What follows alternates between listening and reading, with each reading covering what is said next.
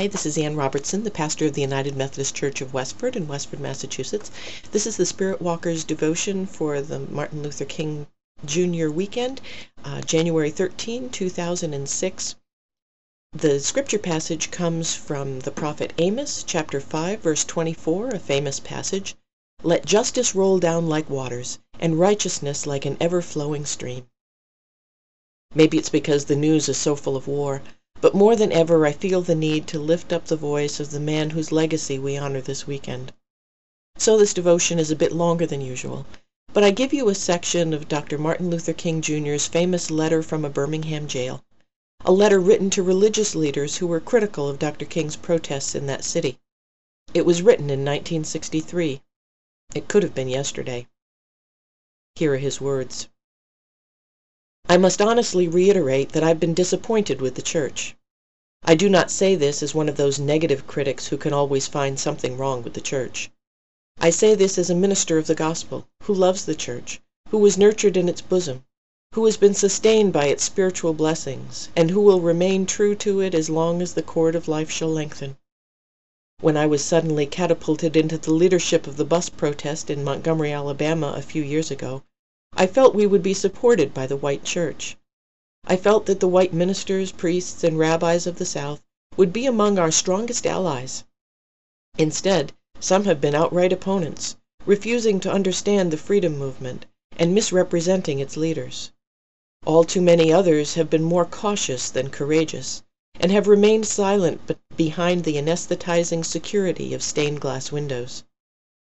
In spite of my shattered dreams, I came to Birmingham with the hope that the white religious leadership of this community would see the justice of our cause, and with deep moral concern would serve as the channel through which our just grievances could reach the power structure.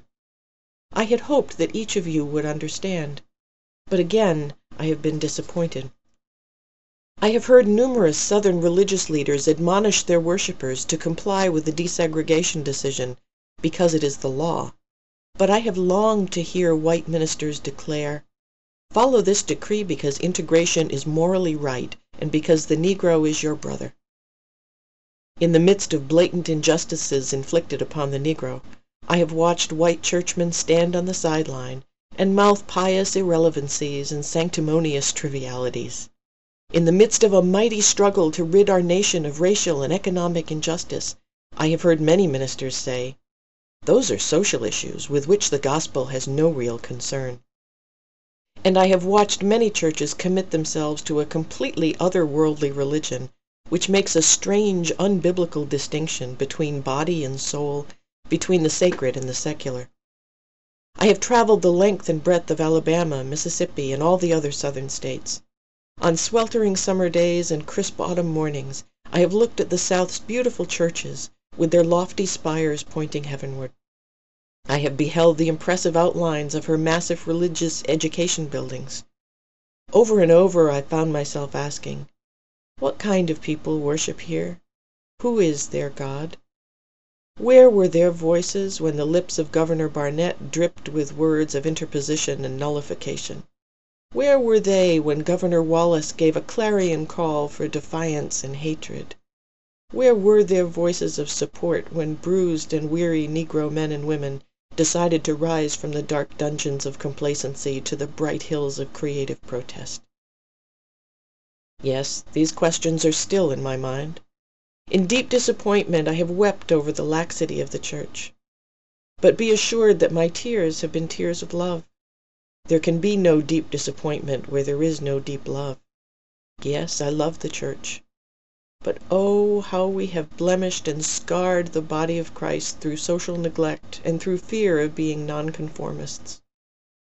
There was a time when the Church was very powerful, in the time when the early Christians rejoiced at being deemed worthy to suffer for what they believed.